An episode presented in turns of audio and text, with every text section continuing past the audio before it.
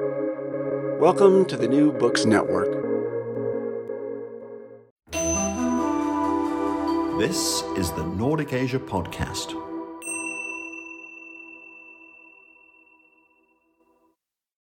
Welcome to the Nordic Asia Podcast, a collaboration sharing expertise on Asia across the Nordic region. I'm Duncan McCargo, Director of the Nordic Institute of Asian Studies and a Professor of Political Science at the University of Copenhagen. So it's my great pleasure today to introduce a podcast based on an event that we held at NIAS uh, last year in February 2021 about getting published in Asian studies journals. All of us working in the field of Asian studies are very interested in this topic because we need to get our articles published. And what are the arcane mysteries of doing that? So I thought it would be great to invite a couple of really uh, great editors who have been centrally involved in this business for the past few years, both of whom have been fielding many submissions. Some of you on this call may have submitted things to their journals in the past. Who knows? I certainly have submitted things to both of their journals in the past. Let me introduce our two speakers now. So Julie Chen is Professor of Chinese Studies at the University of Helsinki, which means that she's one of our Nordic NIAS Council partners and board member at NIAS and very, very actively involved in all sorts of stuff that we do. So Julie is, like me, a political scientist by training and is working on such a wide range of issues if you look at her list of publications, but many of them cluster around something to do with minorities in China and then international relations, BRI, and things like that. So Julie has been editing Asian ethnicity until very recently, and she's now a co-editor of the Chinese Journal of Political Science, right? Yeah. Yes. So she's very experienced in this field. And then Hyunggu Lynn is a veteran editor of the, the legendary Pacific Affairs, which is a journal that's been around for an awful long time. And he's been editing it since I think 2008. And he is a professor at University of British Columbia, working in the field of Korean studies and Japanese studies. I think you're actually a historian by training, is that right, yes. uh, Hyunggu? But you actually range extremely widely in your intellectual interests. So this is a great opportunity to, to, have you here. And you're famous for your very detailed responses to some of the people who submit articles to you, write pages and pages of incredibly detailed comments telling them what to do to straighten their articles out. So that's something that we might want to get into if you're willing to talk about the mysteries of how the process of responding to articles it would be fantastic to hear a little bit from each of you before we get into some questions. And then I'm going to ask some what I call deliberately idiotic questions to get the ball rolling. And then we can open up to audience participation. So maybe we should start with you, Julie. Perhaps you want to tell us about your experiences of being a journal editor and what's your message to the world about how to get published in Asian studies journals in a nutshell. Hello, everyone. I'm Julie Chen. As Duncan has mentioned, I was involved with two journals and not only one. So I counted that I have worked for Asian ethnicity for nearly nine years. And I just stepped down mm. literally one month ago. And I was the chief editor. And I would say Asian ethnicity is an Asian study journal. And so there are a lot of interdisciplinary authors who will submit to Asian ethnicity, ranging from anthropology, uh, political scientists, geographers, historians, to sometimes even literary people. And as long as their paper is related to ethnicity of Asia. So that was very interdisciplinary. And Asian ethnicity is with Taylor and Francis. It's not an SSCI journal, so not in the social science citation index yet, but it has been in Scopus and also mm. this emerging social science index for several years. So mm. that was Asian ethnicity, my longest involvement. And with Journal of Chinese Political Science, it's an SSCI journal, and I'm still one of the editors. Our chief editor is based in America, in China. So I would say this journal is a very political science oriented and they love quantitative kind of paper. So I have been involved with really two different kinds of journal and they have different orientation and interest.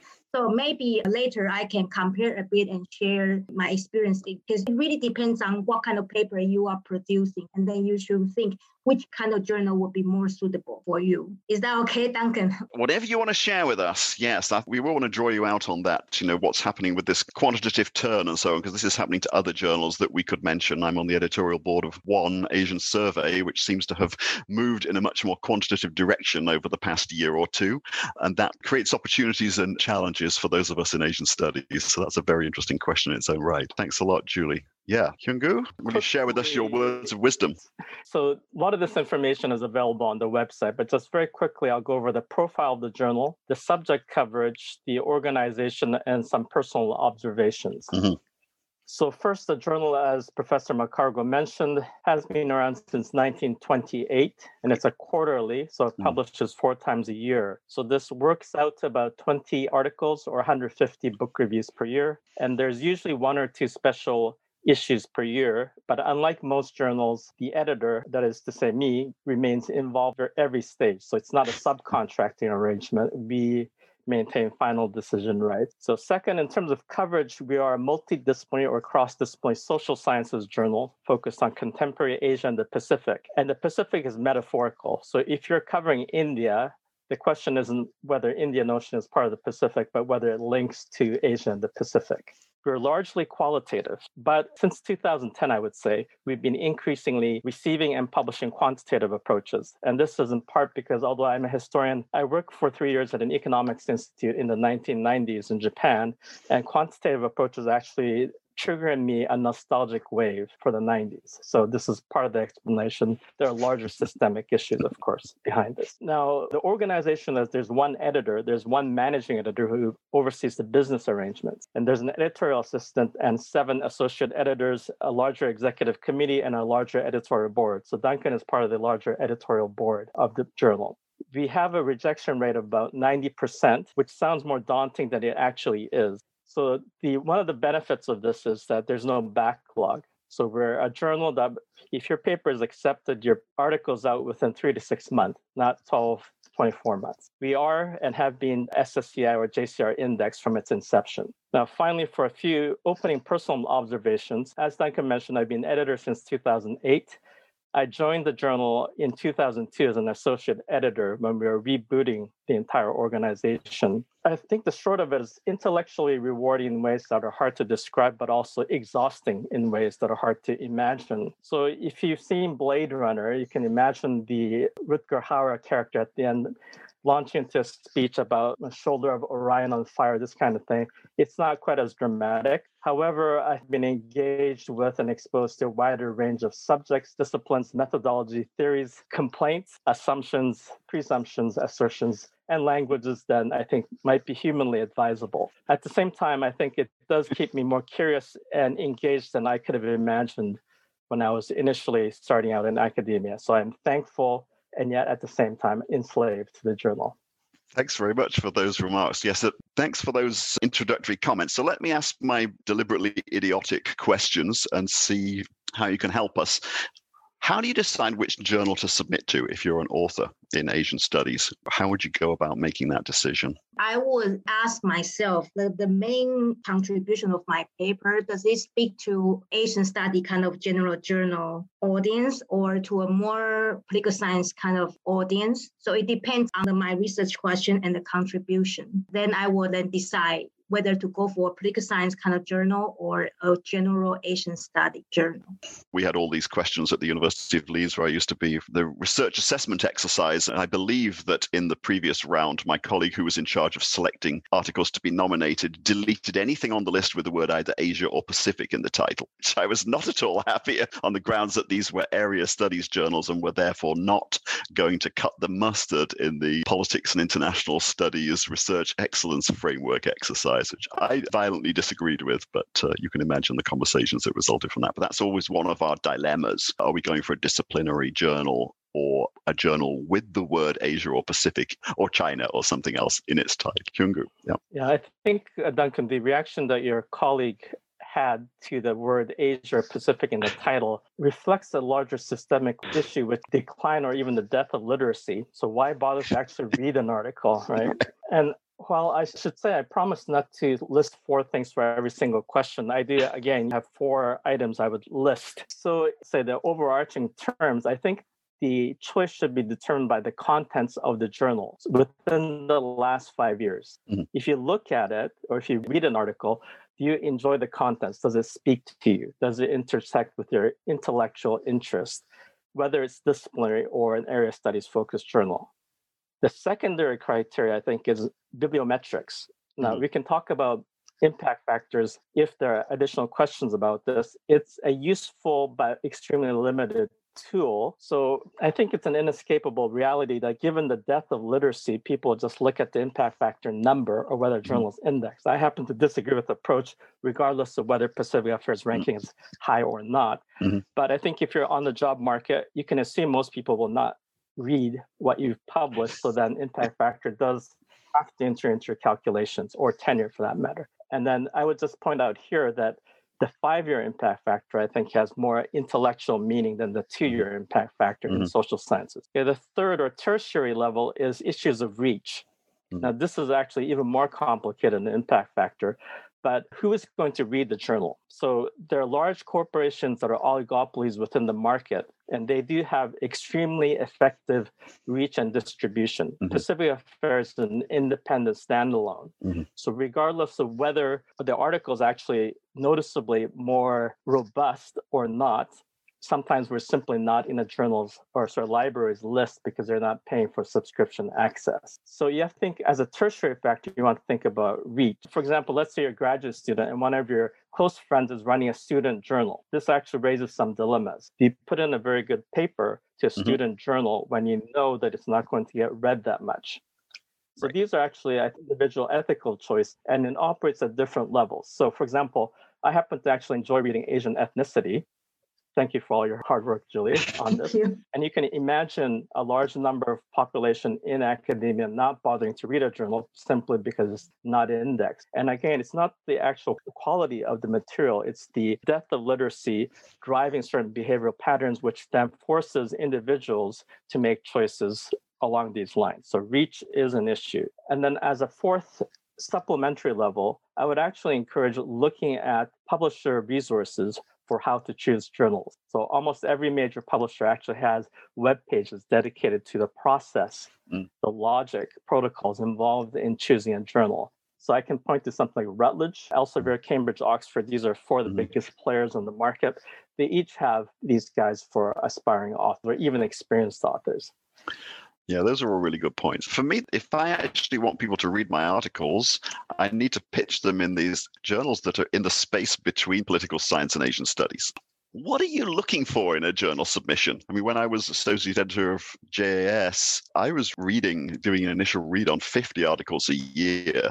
It's probably gone up now. Those were just the more plausible submissions on Southeast Asia that JAS was getting in an average year back in about 10 years ago. How do you pick them out of the pile, the interesting ones from the, shall we say, the less interesting ones, just putting it diplomatically. Shall I start? I recall yeah. when the pandemic, Asian ethnicity started to receive triple numbers of submissions. Mm and that was overwhelming. And then you have to really go through all these papers and make initial filtering before it is sent to peer review. I would say I haven't changed too much in terms of this. I always want to see that there is a new perspective presented or a new method. But I think in Asian study, you rarely see a really groundbreaking methods used. Mm-hmm. So that I would say is still more important. It's really a new perspective. I noticed there are a lot of authors submitting papers related to India to Asian ethnicity, for instance. A lot of Indian papers, and a lot of them uh, use very similar approach, looking at the history of one of these tribal conflicts or ethnic conflicts, and so that's just not enough. There are just too many similar papers, mm-hmm. too many similar arguments. I need to see something that is innovative. Even right. a controversial standpoint uh, would be even more interesting than just repeating what other people have said. So for me, innovation, that's the key word. yeah. Yeah. I would just say that uh, Duncan has kindly sent some questions to guide our discussions.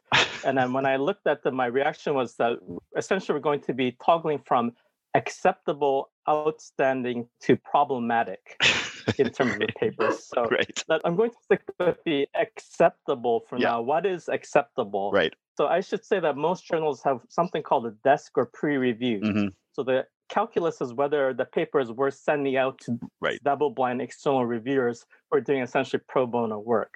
So is it worth imposing on their time? Although it is a service element, which is supposed to be essential to academia, but leaving that aside, there's different review stages, and we can get into details later. But as an editor, essentially, I'm looking for certain characteristics to see whether it's worth sending out for review and whether something might be plausible as a publication candidate. So the first area is Is there a clear question or puzzle or argument? Does the author seem to know what they're doing or saying beyond identifying a lacuna? So mm-hmm. identifying a lacuna is obviously important, but is there mm-hmm. something else plus mm-hmm. alpha? The second is Does the author actually understand the methods, theories, and empirical sources they're using? In history, you just interview people that are still alive who remember the event. If you're doing quantitative studies, then if it's under actually 1,000, but we'll say under 100, it's the methodology is problematic.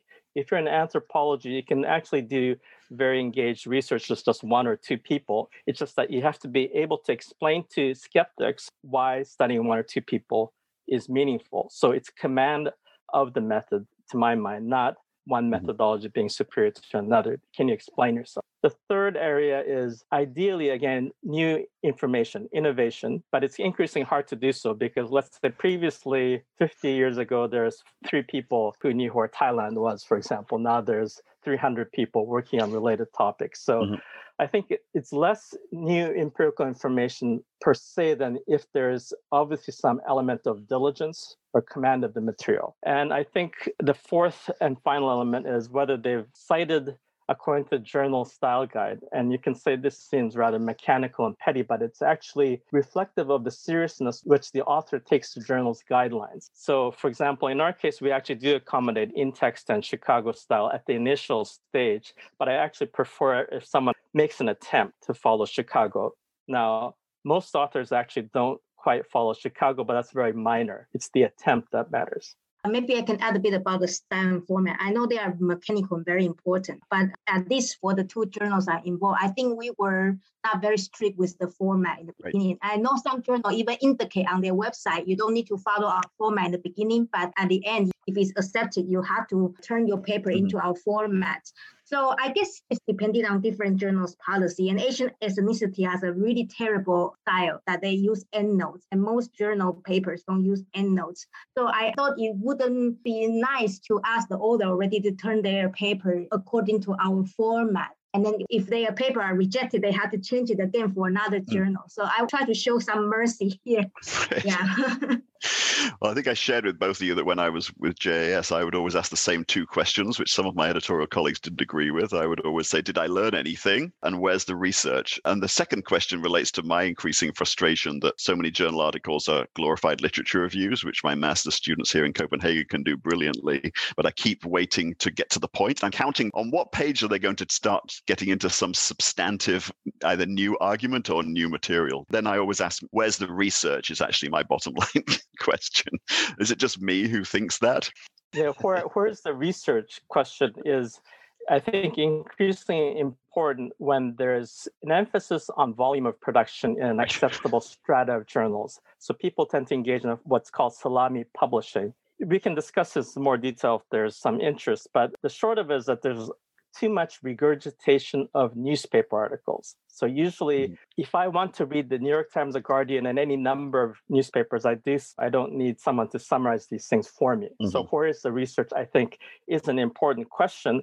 But of course, especially in these uh, pandemic times, it's harder to do ethnographic research, for mm. example. So you have to form teams and you mm-hmm. have to trust that your teammates have sound methodology and know how to read interview interactions, so on and so forth. So it's a challenge, which is why I say it's less new empirical information per se than some command of the materials. So if there is use of media articles, there's a deliberate understanding of why they're using a media article rather than an academic article or an archival source, so on and so forth. So what happens sometimes the authors do use an interview to substantiate a point that is about, let's say, market share of a company when all they have to do is look at a government report on mm-hmm. different mm-hmm. market shares of different companies for the sector. So I think command of the material, definitely.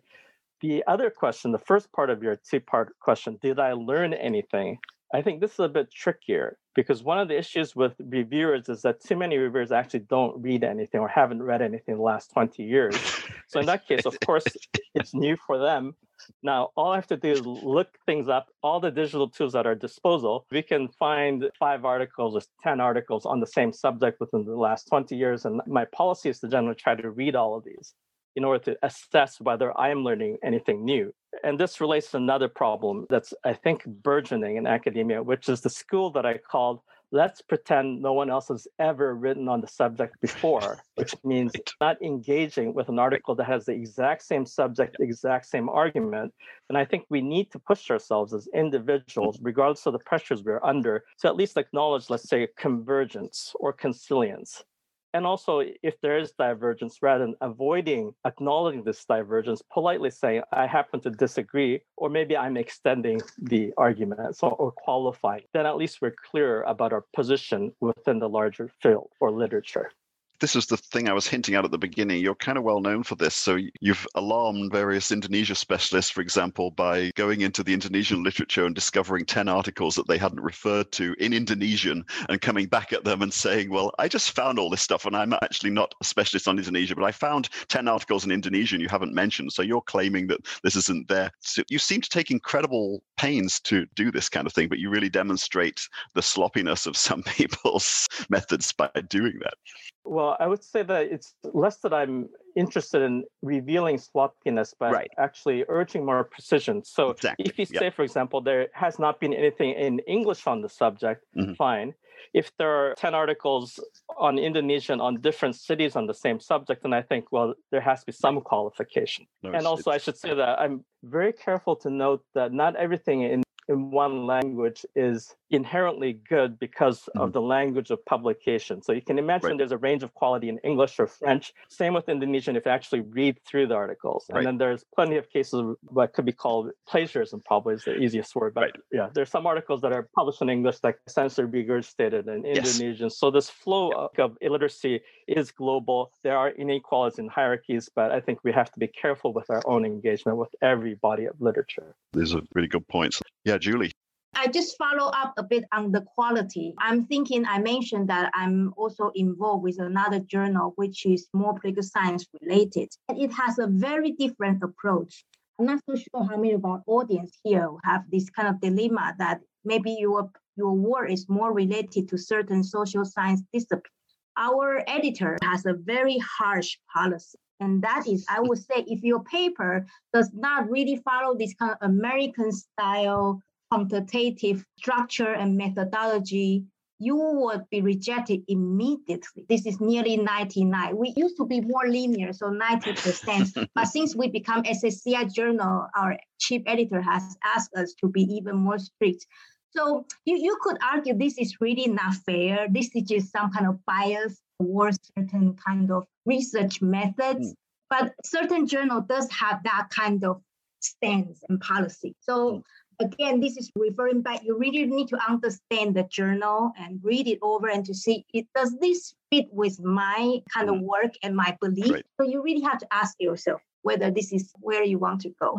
And I recall that Duncan, you were talking about Asian survey that has this trees to quantitative mm-hmm. turn. I recall, and you can check me because I published a quantitative paper in Asian survey a bit long time ago, and there was a long mathematical formula. Mm-hmm so in the end, we make a compromise because the journal editor told us this doesn't really fit with our identity. So we make a compromise by putting that in the appendix in the mm. end. So I'm not so sure about the new trees in Asian survey. Now, do they welcome the mathematic formula in text or not? Mm. Yeah, I think that's the way it's going. The issue came up about timing the reason why I said earlier that you should probably look at articles within the last five years mm. as initial check window is that editorial teams do change and these sometimes bring in new terms or policies or philosophies with them. So let's say a journal does have Asian survey publishes update articles at the end of the year and then there's a new editor an editorial team in place then of course they may be more inclined to publish quantitative materials it's ideally good idea to think about the last five years if you're going to submit to a journal rather than let's say you know 20 years ago right or 10 years ago so. Right Yeah, and this was a problem we had at the Journal of Asian Studies too, because when I first joined the team, it had been edited by a historian of China for some years, and people had the idea it was a history journal and it was a China journal.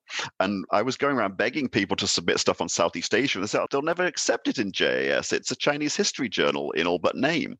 And it took us years to overcome that kind of conception. So you're always struggling against, on the one hand, you want to look at what people have submitted, but you also need to benchmark that against what the editors are signaling they want, because there can be a mismatch between the two things. A journal becomes known for being a certain kind of journal, and the editors are more captive than they might seem. They seem to have a lot of power for those of us who are trying to get our articles published, but you can only publish the articles you get, right? So you need to have the right submissions in order to change the style of the journal. That wasn't a question I gave you in advance, but does anybody have a thought about that? Yeah, for instance, now I stepped down from Asian ethnicity. And in the past, I would say for three generations of Asian ethnicity, we always have China kind of expert who are running the journal. Originated in Australia, that was a China expert, and then etc. etc. But it is the first time now the Asian ethnicity is run by a new team, and they are experts of Southeast Asia. So mm. I think the direction is going to change and the mm. readership mm. will change. Right. I know it's good to expand the, the scope of the journal. And I would just say that while a lot of the conversation will naturally focus on authors, editors probably are, in relative terms, undertrained as well. So what happens is that there's a tendency to follow industry or discipline standard without much thought because they need to rise in the bibliometric tables. There's sometimes a tendency to embrace eclecticism without thought. So why do you have variety? What's the benefit? What kind of hmm. conversations mm. are trying mm. to spark? I do think the tendency of most editorial teams to burn out between three to five years undermines long-term vision, continuity, mm. and also informed challenges to industry or discipline norms. And I should say I completely understand why editors want to step down after three to five years. It's just I haven't, but I'm sympathetic to editors burning out. But having said that, as a collective, we do need to be understanding critical junctures we can promote diversity that's meaningful rather than simply following mm-hmm. the trend or the norm we all need journal editors, but yeah, it's a bit like being department chair, which I was in Leeds twice. I'm very happy to have done it, and I'm very happy someone else is doing it now, and I'm very happy I'm not doing it at the moment. You know, we need good people in these jobs, but the answer can't always be that we do them ourselves because we have, also have to get on with other things. So, like various other questions, uh, some of which are kind of interrelated. About one of them was what makes a really outstanding article, and maybe you've hinted at the answers to that already in the answers to the last question. Does anyone want to say anything more about that? Hmm, outstanding. Nowadays, it's really not that easy. Right. A lot of things has been written, and you might provide one or two different new perspective. But how does that count as outstanding? Of course, uh, one tricky way is you look at the citation and how many people have really downloaded that's how I look at it. I don't even know if that's really fair. We do have some popular authors, perhaps because their paper were open access because mm. they pay for this golden, and so they have like thousands of download rate. I don't know. I haven't really seen something that I would say yes, yes, yes. maybe it's because Asian ethnicity was not even an SSCI journal, so it does have its maybe different story. So yeah. the simple, I suppose, metric for outstanding is that we do have, like many other journals, an outstanding article of the year award. It's called the William Holland Prize for our longest serving past editor. Now, I should say that I don't participate in the voting. What happens is associate editors come up with a short mm-hmm. list. We usually discuss in person, and then the short list is circulated to larger editorial board mm-hmm. for voting. Now, I should say that the reason why I don't participate is I've seen all the papers in different incarnations. So, to quote Dali, perfection should not be feared because it's not attainable, meaning there's no such thing as a perfect article. what I have seen is some articles that are encased in very polished, beautiful prose. And I think that does tend to carry with many readers or the novelty of a subject. I happen to actually think that those are two important elements novelty of a subject and polished, logically flowing prose. But sometimes what you see is that articles have great writing, but rather precarious logical structures. Mm-hmm. So I tend to look for all the th- issues or the characters that we talked about, but also not just writing as a cover, but writing as a supplement to a buttress for the logic. So I could be accused of logocentrism, but it's not a certain method I'm interested in. I'm interested in internal consistency logical consistency and also contextualization differentiation. So I would say that most outstanding quote unquote articles do have a level of English writing that carries the argument beyond a certain specific disciplinary audience. So that is, I think, a common trait. I also, sorry, I just saw a hmm. question mm. on the chat. It's a question, I'm just going to read it very quickly. How yeah. do you choose reviewers? And this is actually a very good question uh-huh. because there's yes. lots of issues with reviewers.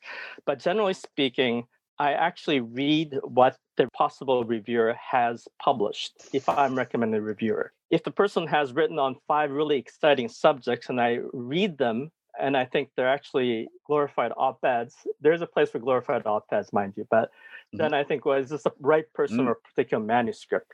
Right. The second important element is availability. So essentially, it's the whole system is based on pro bono work that is monetized by large publishers, or in Pacific Affairs case, mm-hmm. just by us to mm-hmm. maintain operations. But I think availability is an issue. So for authors who haven't reviewed, it's very easy to get, I think, human to be upset by certain kinds of reviews, but it's very difficult to find qualified reviewers who can deliver on time because everyone's essentially overtaxed. And mm-hmm. also, there's very little training in how to review. Something that comes up occasionally people are not aware that you should not submit the same paper to two journals at the same time. So it can be a serial submitter right. to the same paper, but right. you shouldn't yes. submit the same paper to several different journals at the same time because it's based on this unwritten rule that's rarely taught in graduate seminars, at least in North America, which is that each journal is investing human uh, mm-hmm. resources into reviewing your paper. They're giving you feedback in ways that maybe your advisor never would or could because they're kind of there to support you believe it or not yes?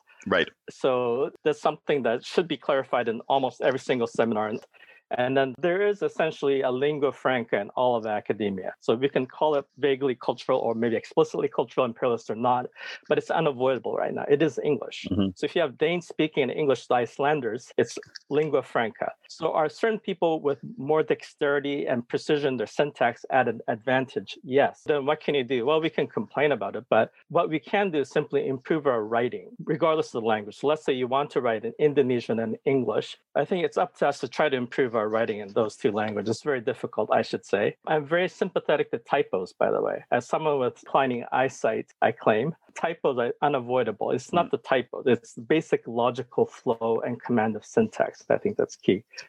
So I hope that answers the questions. Yeah, well, we can take a few more questions from the chat in a minute. Let me just ask you because you brought this up about the writing thing. So a couple of years ago, I tried an article out about the persistence of military coups on two political science journals. I didn't send it to an Asian studies journal because it was more comparative. And from both of them, I got desk rejections, immediate desk rejections. And one of them explicitly said, this is not an article, but an essay.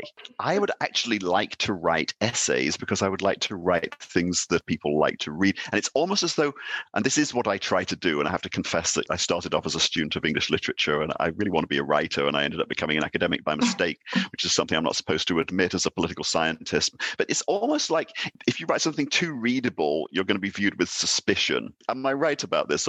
Yes. yeah, right. uh, I should say not by me, not right. by me personally, but I think there are discipline norms that, that are normalized, they're unquestioned and unchallenged that mm. we regurgitate with great enthusiasm. Let's say when I gave a talk, this is in the 90s, in a history forum, people said there are too many numbers. When I gave it the same talk at an economics forum, they said there are not enough numbers and too many names. So there are these ingrained knee jerk reactions. And I think in political science, for example, even if there's more variety in Europe and the UK than North America, I'd like to think, the North American norm is that you need a clear dependent variable, independent variables, and ideally intervening variables yep. and regressions right. that display yep. command of all the coding methods, including hidden Markov yep. and so on and so forth. Yes. So if right. you don't speak that language, then immediately there's a knee-jerk reaction against it, rather than the reaction that by editors should be, what is this essay trying to tell me?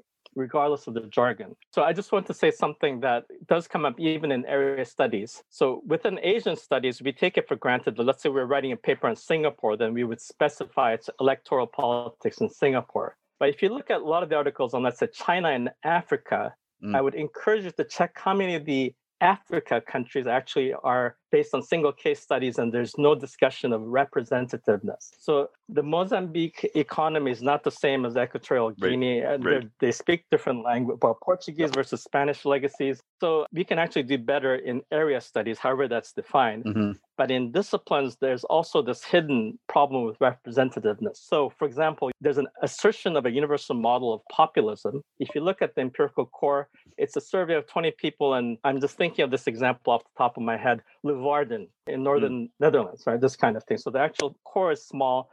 There's an encouragement to make a universal grand claim out of it. And I think we want to push all disciplines to be careful and precise in positioning. Yeah, I actually want to kind of continue our discussion about writing and language. Mm-hmm. This is something that hasn't really been agreed upon even among editors in Asian ethnicity until today. And you notice also in today our audience, a lot of them are not native English speakers. Of course. Yep. Of course, it is important to have well-written academic paper, and however, a lot of authors they might face this kind of difficulty. Mm-hmm. Maybe students in Nordic countries don't have that much difficulty, but you can imagine a lot of Asian scholars. So, how strict are you in terms of this English writing? In Asian ethnicity, we have a lot of debates about this. Actually, some of our editors who are prestigious scholars, they think it is not important to write in beautiful English. Mm. What is important is really the case that you are presenting. And they show also sympathy to others from Mongolia, Indonesia, who might lack the capacity to present themselves well in English. So some of our editors really fight against this idea. But we are in this, like you said, this is a lingua franca of the world. Like me, I would insist you really have to present certain level of uh, English fluency. So I wonder how you make your decisions in Asian Pacific affairs mm. or other journals. I think we're reasonably flexible, but we want, let's say, 80% accuracy in grammar. So let's say a paper has more than 20% grammatical errors in nearly every sentence, then it's a problem. We have different copy editors and proofreaders. There are different stages in the process. Reviewers, of course, associate editors and the editor. But let's say the cutoff point is 80% or so for grammatical errors. The actual beauty of the prose, I think, is a very subjective aspects. So I don't actually take that into account too much. If I like it, it helps, of course. If I happen to enjoy reading a paper, well, very rare, but it does happen, then it's a plus. Uh, if you think about novels, for example, if you read a F. Scott Fitzgerald novel, the plot has almost zero progress. But the mm-hmm. beauty in the prose of describing rather mundane things, I think, is mm. undeniable. But mm. then if your article has no progress and the prose is beautiful, is that going to help you publish? I would say no. So obviously there's a balance required.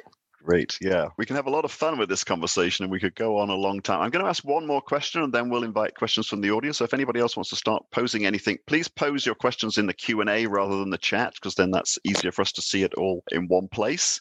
And let me ask just one last question which may be in the minds of many people tuning in here. We've all had these I mentioned my mortifying double desk rejection of my brilliant essay about uh, why military coups are still happening. What do you do when you get these crushing rejections, or worse still, people who don't seem to have understood what the point of your paper was, which applies to a significant proportion of reviewer reports. And then editors who I kind of expect that, you know, the best editors I've worked with have taken these reviewers' reports and kind of summarized them and said, basically, what you really need to do is take notice of reviewer B. And you don't say reviewer A is out to lunch, but you say, I would place most of your emphasis on responding to reviewer B's. But some editors don't do that they just send you these things and they say, I'm not interested. Or they say, revise and resubmit without giving you the slightest clue which of these completely contradictory points in these, in one case, five reviews I got the article published in the end, but five reviews, all telling me different things that I needed to do with the paper. And I didn't get from the editor, I'm broadly more sympathetic to reviewers one, two, and three, and forget about four and five. So how should people handle these things? And how do uh, you as editors try to massage these difficult messages in the best possible way whether you're going for an r&r or just the rejection? The first issue i think is whether reviewers are competent or not. And i think we have to start with the acknowledgement that a significant proportion of editors have no idea what they're doing. And i say this with all due respect. Or they're interested in doing something that is rational but i think problematic in the long run which is minimize the investment of their time and maximize maximize their personal return. So I think both are problematic. Now, this is not to say that for every single decision I make, I provide guidance. I think Duncan mentioned I write long letters. So the average is five to seven pages. So I stop myself at 10 single space pages. It's not that I write letters for every single one, but then my shortcut around problematic reviews, which are actually a significant proportion of the total, is to actually read the paper myself and read the reviews and do research on each subject. Now, is this draining when you're dealing with multiple disciplines and mm. languages and areas? Yes. Is it good for my curiosity? Yes. So there's only one way to really push the quality of a journal's contents upwards, and it's for the editor to be engaged with each plausible paper, not every single paper. It's not possible with the volume of submission. So that way you control for, I think, problematically short reviews. Now, what do you do when you get problematically short reviews? The first issue is to start with the realization that for any well run journal, that the editor should explicitly retain all final control.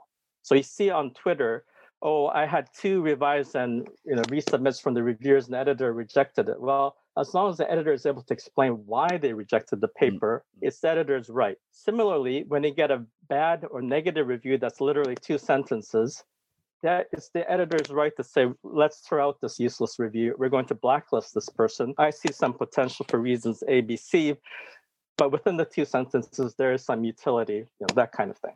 And then in the larger scale of things, the first thing you can do is never react immediately to any rejection or negative review. It's human to be annoyed at mm. readers who are clearly not familiar with your subject, but pretend to. There are also cases where they haven't read the paper clearly.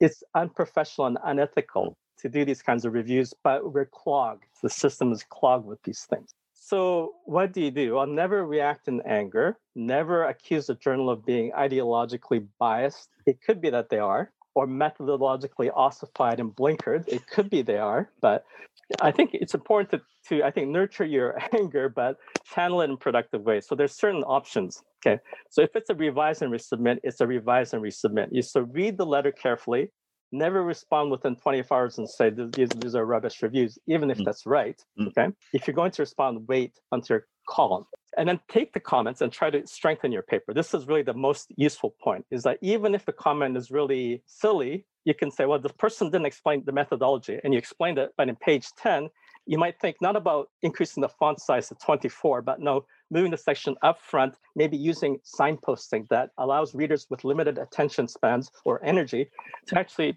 latch onto the signposts, right? Mm. So there are ways to use even almost useless reviews in useful ways mm. to improve your paper. So what you don't want to do is take your paper, you got rejected, submit the exact same thing to another journal, right? Because all this does is create more labor for yourself, more psychological damage, more labor for the journals. You want to think about the ways the process can help you strengthen your profile as a scholar in terms of skills, not just publications. There are also multiple resources mainly for sciences on how to handle rejections. So I have to confess, especially in the pandemic year, I've had to encourage some authors to look and read these resources. So I understand frustration, it's human. Thanks so much. There's some really, really good uh, points you made there. Yep. Julie. Well, I kind of follow up, and I also think we have a lot of students here. I want to use the example one of my doctoral students. She submitted her paper to a very good journal. It has been under review, I think, for at least two years, and she has been asked to revise this five times. So she got very frustrated each time coming back to me and said, Can I fight back? I said, No, it's very nice that they are still reviewing your paper and giving you those comments. So just follow them and answer each of these questions and critiques and explain why you can change or you cannot change. So it is still going on, but I think she has learned a lot in this process and also to refine her thinking and her work. So we should really not panic when you receive really harsh criticism or rejection later. There are opportunities for you to improve the maximum number right. of reviewers yeah. should be around two or three, and the editors should get involved. When you get above four, I think you're inviting a certain level of randomness that becomes unmanageable. So I'm just surprised that's the way some journals. Yeah. I'm really surprised too. And I was thinking, well, we have to respect that was the editor's decision. I didn't get involved. But I know as an editor, I have even got letters from the supervisors of the order complaining why we make certain editorial decisions concerning the student's paper submitted to our journal. Yeah, I was happy that I've been through that brutal process in the end, but it did seem a little bit unnecessary to me. Okay, we've got lots of questions coming in. The next question relates to some of the discussion that we'd just been having about English. Is recent research about published authors in certain journals, including Asian studies, white English speakers.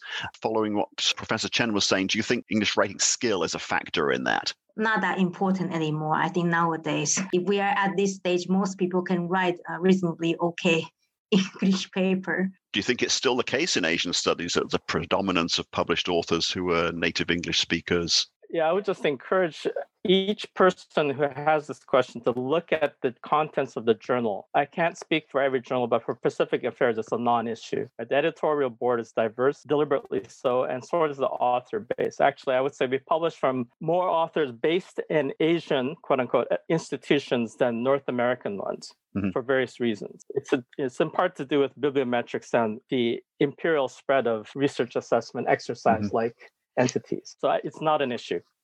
Okay, it's interesting to hear a discussion in NIAS about the needs of the market experience from the editors. Which market do you want to target? Are we what kind of readership are we targeting? For example, Scandinavian readers, Chinese readers, Asian readers. Different regions have different implicit rules and assumptions.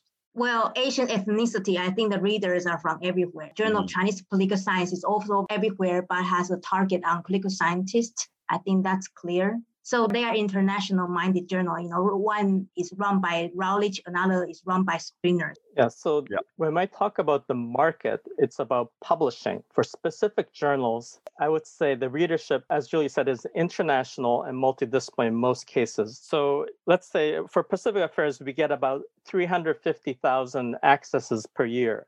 350,000. We don't right. track individual IP but you can track things through SNS markers and so on and so forth. Okay, but the number of subscriptions we have is only 500.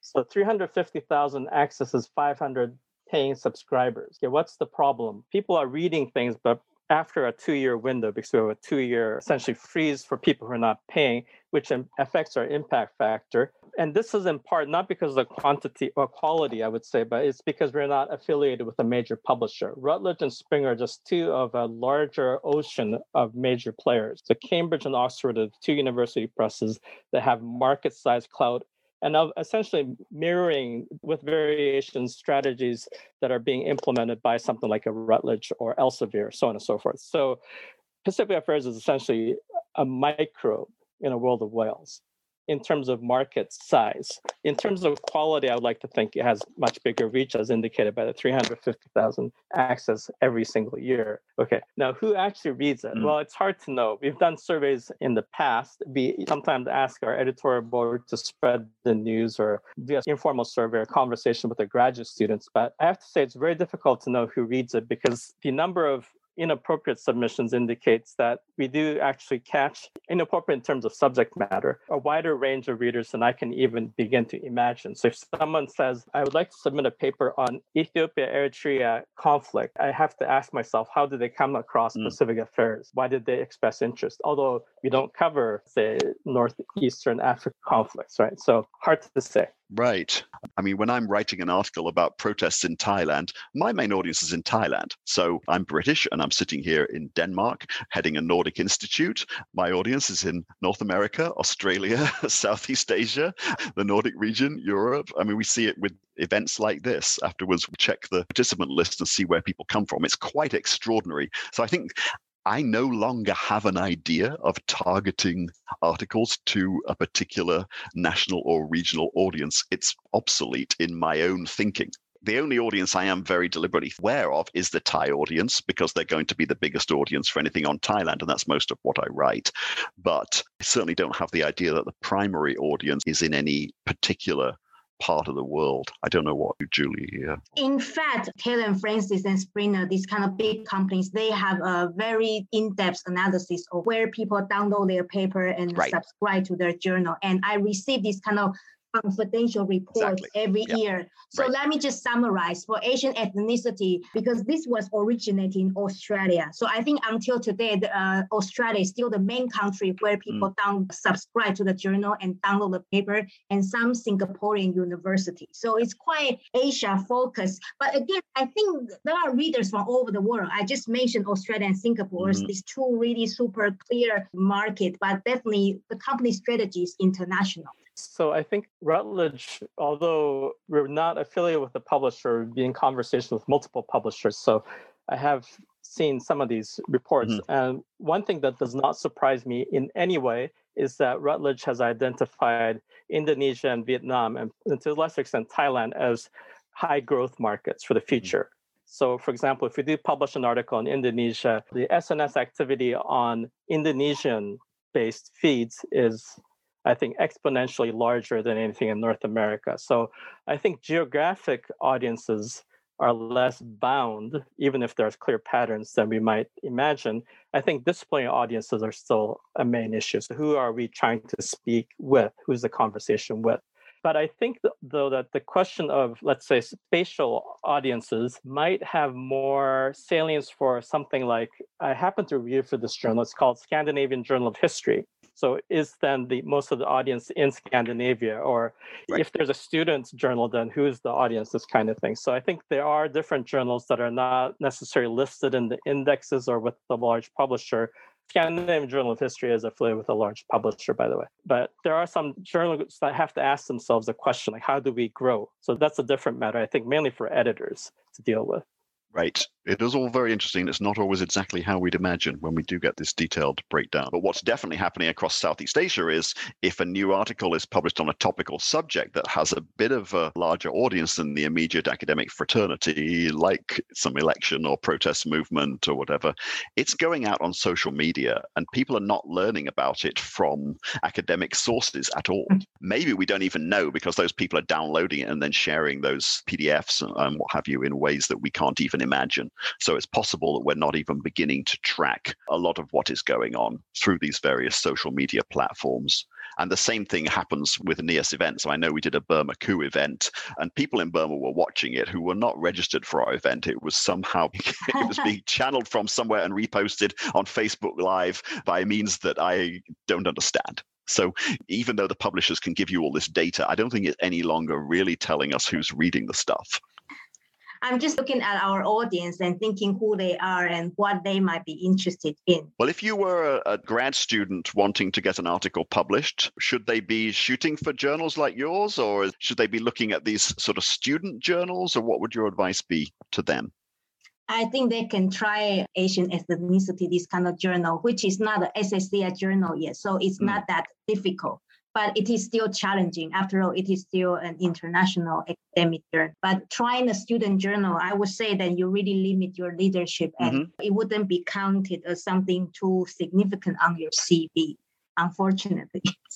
Right, I feel torn between encouraging people to go for the best that they can and not wanting to bombard the likes of you with more and more submissions that are not too likely to be accepted. But um, it's a dilemma, isn't it?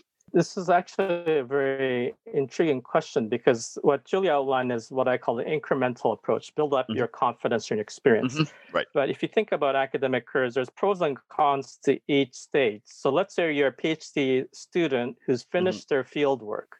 It's quite possible that you have access to more in depth, recent empirical information than someone who's been in the office virtually Yeah. or physically for the last 20 years, we'll say, as a rough number. Right. So when people look at the contents of the ARG Pacific Affairs and say, oh, there are many PhD students who've published, Mhm. the usual line is to think that I have an agenda to promote Mm. PhD student publishing. I'm sorry, but I do not. I Right. have an agenda, interest in Right. promoting publishing, regardless of the identity of the author. So I have rejected papers at the desk stage by some people who published multiple articles and books on the subject. They just couldn't see why they would submit this particular paper to us, Celavi. Right. And the reason why PhD students were published in Pacific Affairs is not because they're PhD students. I'm sorry, identity is not a major factor. Well, I Yep. mean, if you're from a very underrepresented country, possibly, it's mm-hmm. because there was a strength in the paper that allowed it to survive a rigorous review process. So, how do you strategize? Go from the top and trickle down. Let's say you aim for the top SSCI index journals, you get rejected. You can always move down if you feel right. psychologically say, prepared to deal with a whole range of reviews.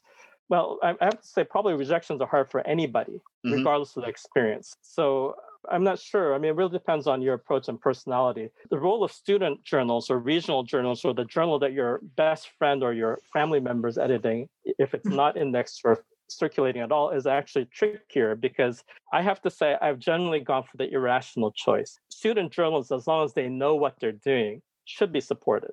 Startup journals, as long as they know what they're doing, should mm-hmm. be supported, even right. if there's no name it's not just a platform for the editor's self promotion and all these other things. I would suggest consulting with your advisors, but thinking also on your own. These are all really good points. And it's the same reason why I never favor having so called young scholars panels in conferences, because usually the PhD students are the ones who have the good work. And like we go to AAS and we see people like me chairing panels and commenting on other people's papers uh, because we haven't got any new work to present and giving grad students a hard time who've actually done some really interesting work. So I often feel like the PhD students have better papers than the senior professors. Well, I think also that professors, advisors have a role to play in this, in that sometimes they'll read a good paper by an MA student or PhD student or an undergrad, and they'll just say, you should publish. I'm sorry, but that's not sufficient.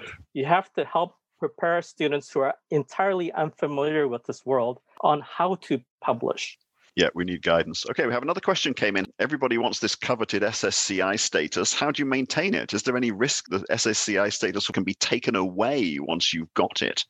So the simple answer is that yes, SSCI status can be taken away. It basically, it's a corporation that monetize these rankings. So right. if you look at any ranking, the first reaction should be what could be potentially useful, but as a heuristic, it's usually a mm-hmm. monetizing mm-hmm. strategy. Right? But with all due respect to think tanks, of course, if you have a think tank, you want to raise a profile, maybe monetize contents, and you have a ranking, global ranking of this or that. So Clarivate is a small company affiliated with Thomson Reuters. They run the SSCI system. There's alternative systems. You can lose it if they allegedly find evidence of gaming the system promoting enforcing self citations, this kind of thing. Now, the reality is that the check is so unthorough that it's almost meaningless. So the journals at the bottom of the ranks mm. tend to sometimes fall in and out. It's like I had to be reductionist. It's like football, soccer, Premier League, First Division, Bundesliga. It's, it's obviously not that simple, but what happens? The lower teams tend to get targeted more for these checks. So mm. I have to say, Pacific Affairs has never even been remotely in danger of losing it. But also, I don't actually encourage self citation as a matter of practice. If there's a conversation, meaningful one, then of course I would encourage citation, but not because it's going to help our two year or five year impact factor. And the impact factor is just two years. Model imported from the sciences, where the turnover and the volume of publishing is mm-hmm. incomparably larger than social sciences. So the SSCI, I think, can be useful as a tool not for measuring the quality, but perhaps distribution of a journal. Just means that people are conditioned to cite it or that they're, they're simply citing it because it's available to them. And also as a marker for what the worst publishable paper might be of a lower standard than the journals that are indexed. So can you find brilliant articles on Asian ethnicity? The answer is yes, of course. The journal does not have to be indexed at the top tier to produce high quality.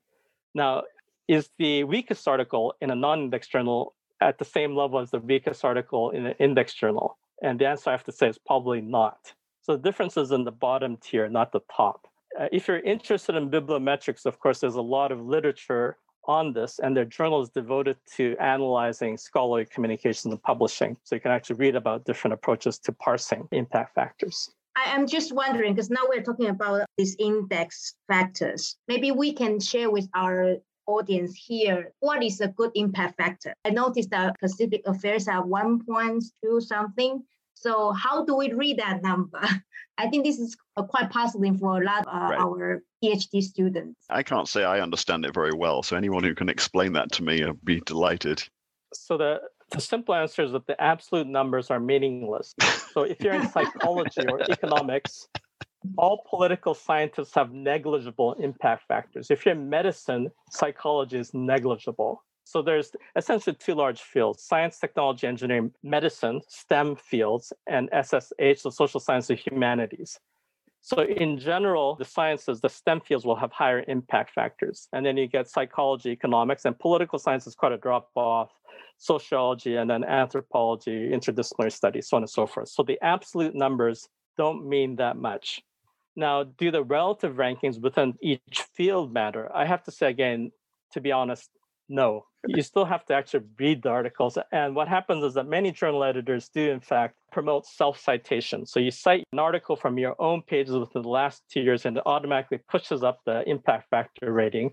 And given that the number of citations compared to sciences is small, and we'll say area studies, what this means is that you enforce self citations on maybe five cases, immediately move up about seven ranks in relative league tables. So we're talking about very small numbers, I have to say, for area studies or most social sciences. So the impact factor itself is not something you need to worry about. What you might want to do is look for the five year impact factor. So an impact factor essentially measures the number of time the journal itself and other journals or publications have cited articles published in the journal within the last two years only, last two years. A five year impact factor covers the number of citations to publications in that journal within the last five years. So if you think about a reasonably good quality article having longer half lives, then it seems to me, given turnaround times in social sciences, a five year impact factor actually has a little bit more meaning than two year impact factor. That's really useful. I've suddenly understood why not that long ago a certain journal editor asked me to cite an article from the same journal from a couple of years previously, which seemed a little bit random, but now I get it.